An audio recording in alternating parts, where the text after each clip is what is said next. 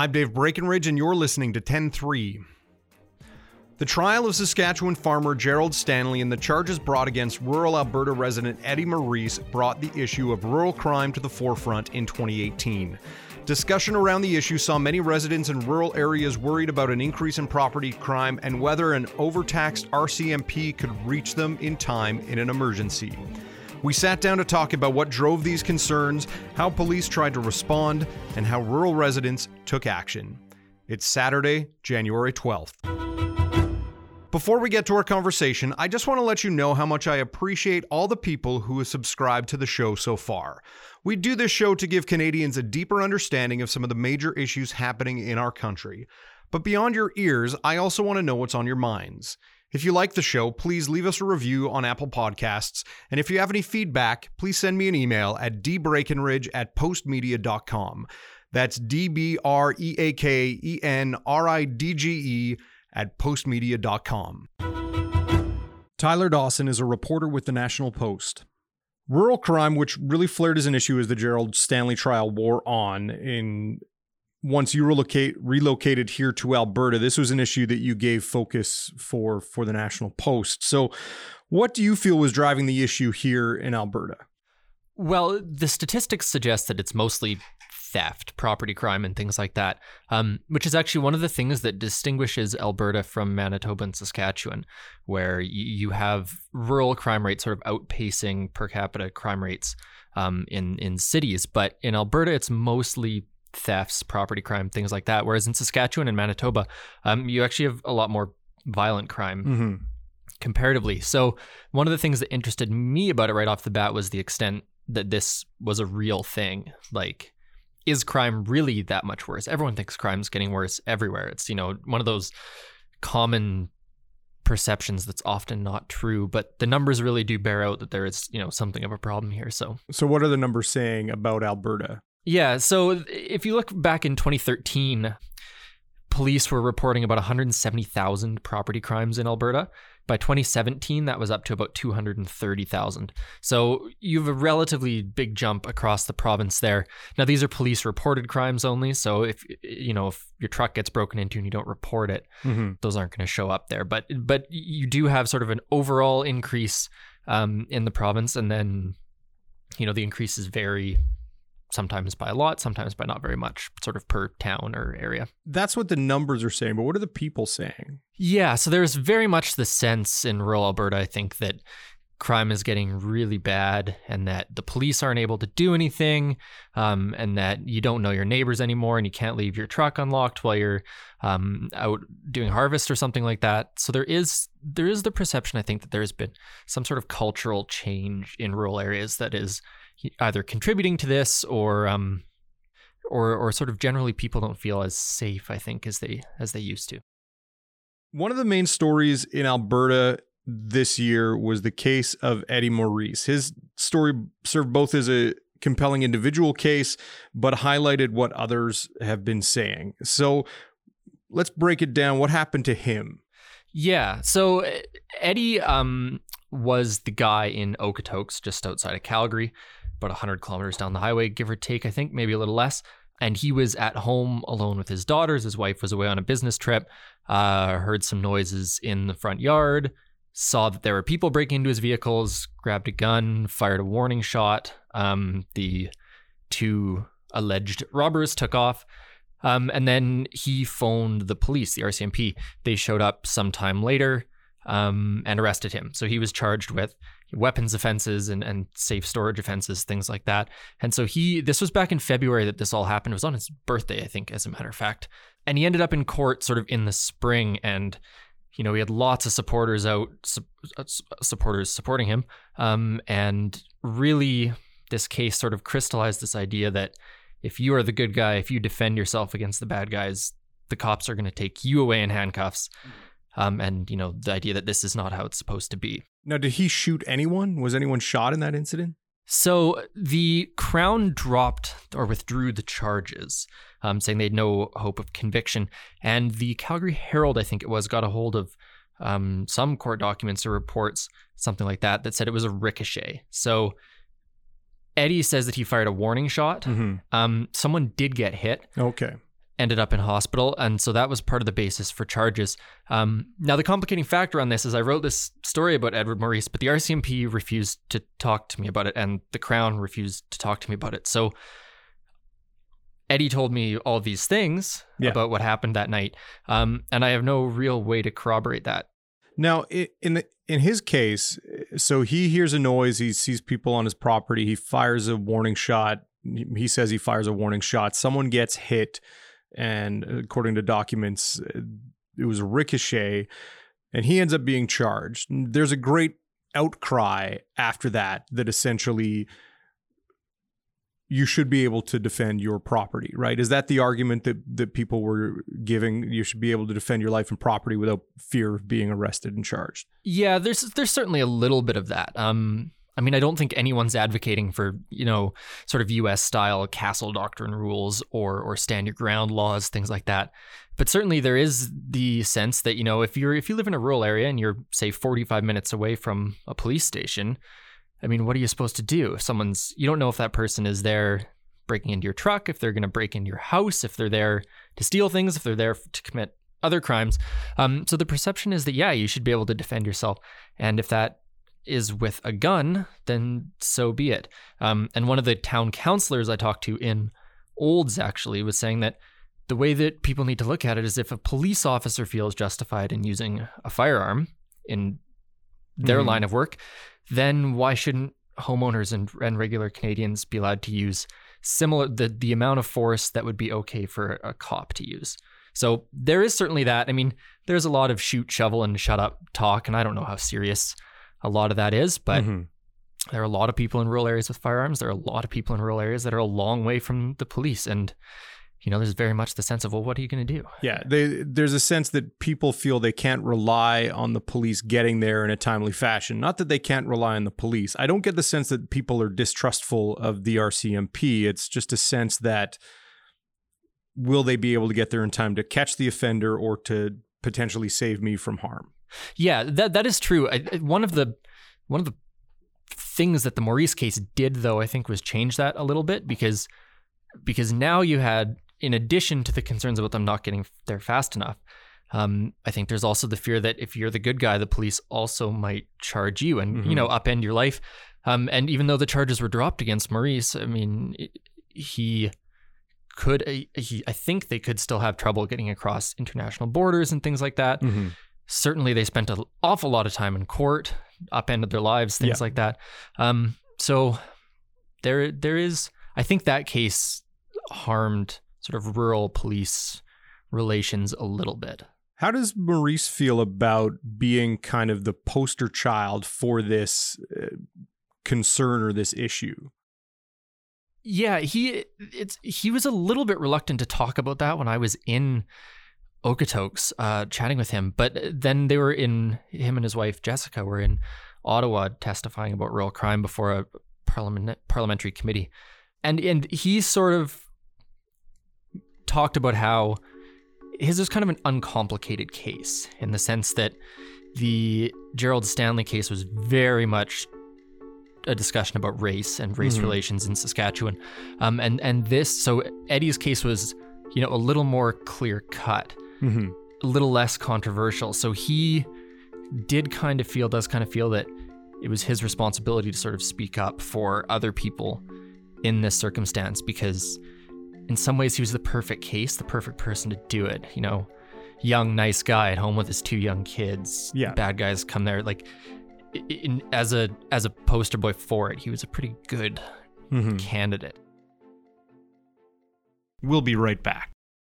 You've watched the games, you've tracked the stats, but you want the inside story of what's going on in the NHL, you definitely want the Off the Post podcast.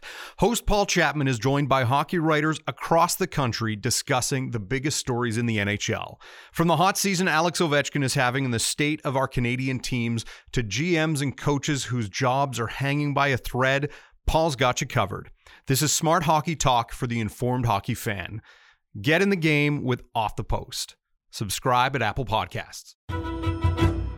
you mentioned earlier uh, Olds, uh, the counselor from Olds. You wrote about a rural crime patrol in the Olds area. Olds, for people who don't know, is about halfway between Calgary and Red Deer on Highway 2, um, home to Olds College. Um, what exactly brought about this kind of citizen patrol?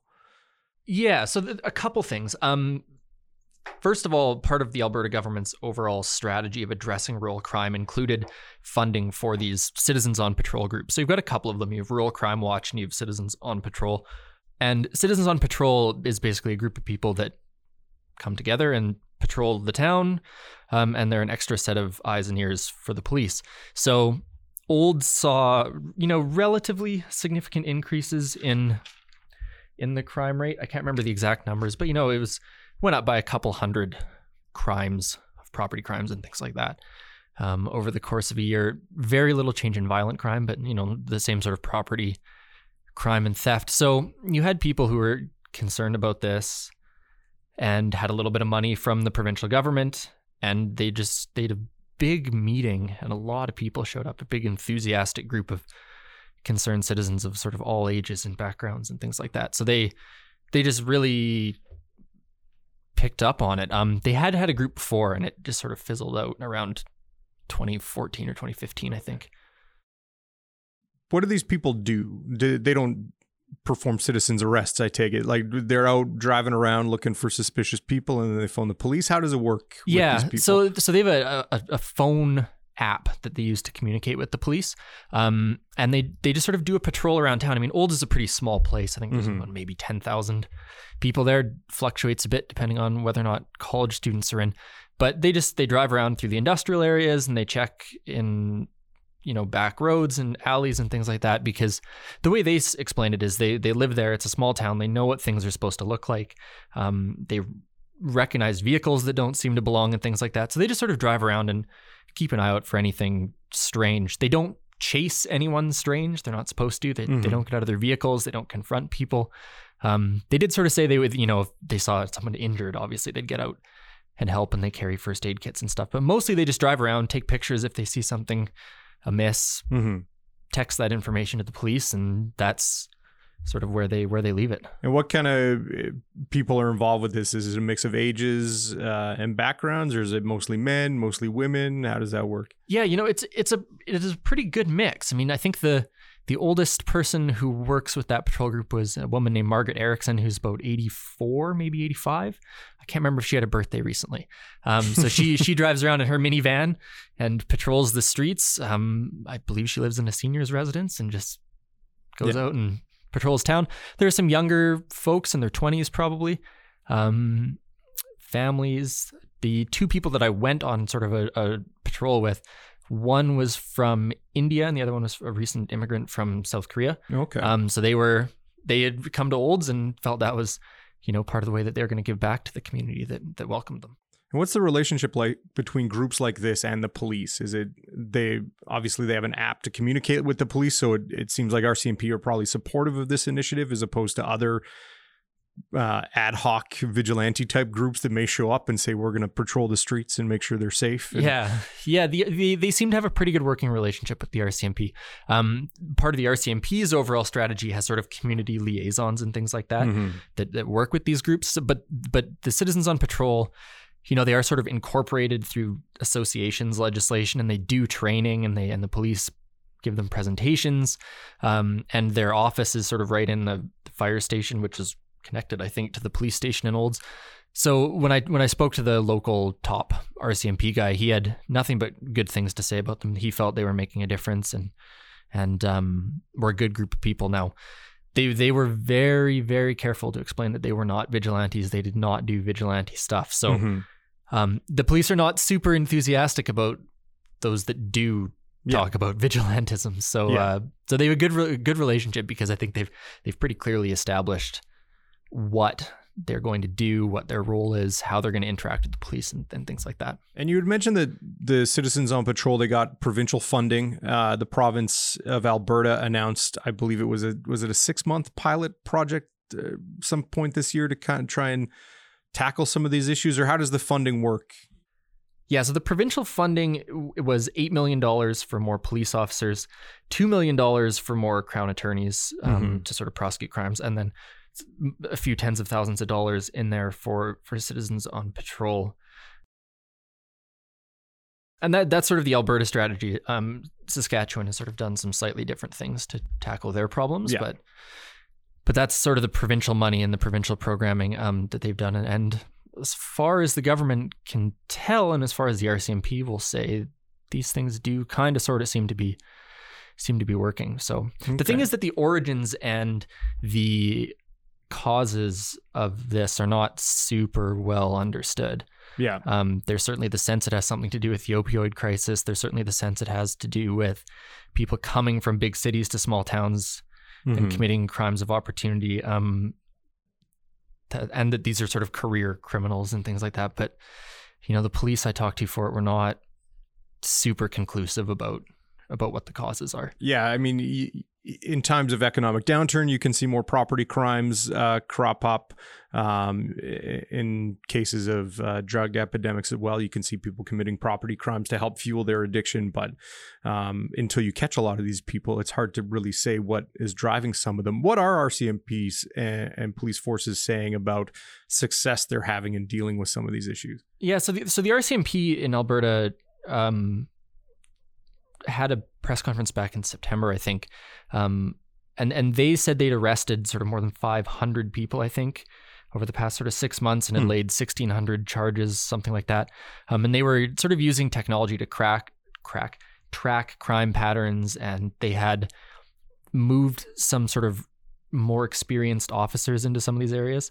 Um, it's, that's one of the interesting things about the RCMP doing all of Alberta's policing outside of big cities is that you end up in some of these smaller places having newer RCMP officers who aren't Mhm. as experienced um, investigating these sorts of things. So they sort of moved some people around and had liaison units. Um, and so they, as far as um, their stats and their arrest stats say, they are having some success on it. Based on what the residents that you've uh, talked to, uh, rural Albertans you've talked to, what do they hope going forward? Whether it's a better relationship with police, more police officers, more money for initiatives like this. Yeah, it's a it's a mixed bag. Um, yes, more police officers. Yes, more arrests. Um, there is certainly very much the sense that there is a revolving door justice system, and all these people are going to be back out on the streets in no time. Mhm. Um, I I'm not particularly uh, fond of that. I don't think that's a particularly correct view of the way things work, but certainly they would like to see a, a, a stronger justice system, and certainly to the extent that this is fueled by drugs. I did hear from some people that felt there should be better treatment programs and things like that because to sort of tackle the root causes of this. Um, there are certainly people who would like self defense laws to be not so much loosened, but Mhm. clarified so that people know sort of what they can do and when. Um, certainly, there are those that think that they should be, you know, relaxed as well. But um, those are some of the solutions that they'd like. Um, more police is one, but you know, no matter how many police officers you have, you still have to drive, you Yeah, know, 45 far- minutes yeah. to get to someone's house sometimes. So it's uh, it's a few different things that sort of span the political spectrum a little bit, actually. And do you get a sense that a lot of people feel that kind of the way of life that people are accustomed to in, in rural communities has changed and over time and not for the better? Yeah, I think so. Yeah. Um, certainly among some of the older people, they they remembered things being quite different when they Mhm. were when they were younger. Um, you know, it's hard to it's hard to say how much those things really change. I think. I mean, I think of Edmonton when I was a kid, and it seems like it seems like it was a very different place back then. But I don't actually know if that's true. So. Yeah. It's, it's maybe a bit hard to say, but but certainly there's there's little things like Mhm. locking your vehicles. Um, I mean, a couple farmers I talked to used to leave their leave their equipment out in the fields overnight instead of driving it all the way back Yeah. to the shop and then they don't do that anymore and that's an awful lot of work so Mhm. things have changed like that um, and places that are growing you you don't know everyone anymore and people are coming and going i mean olds for example college town you've got a couple thousand people who are coming in every year who are Yeah. new people so it's you know, I think things have changed a little bit, and certainly that perception is out there. For sure. Well, it's something I guess we'll see if the RCMP and government efforts have uh, bear some fruit as we go into 2019. Tyler, thanks for your time. Thanks for having me. 10-3 is produced by Carson Jerema. Thanks to my guest, Tyler Dawson. I'm Dave Breakenridge. Thanks for listening.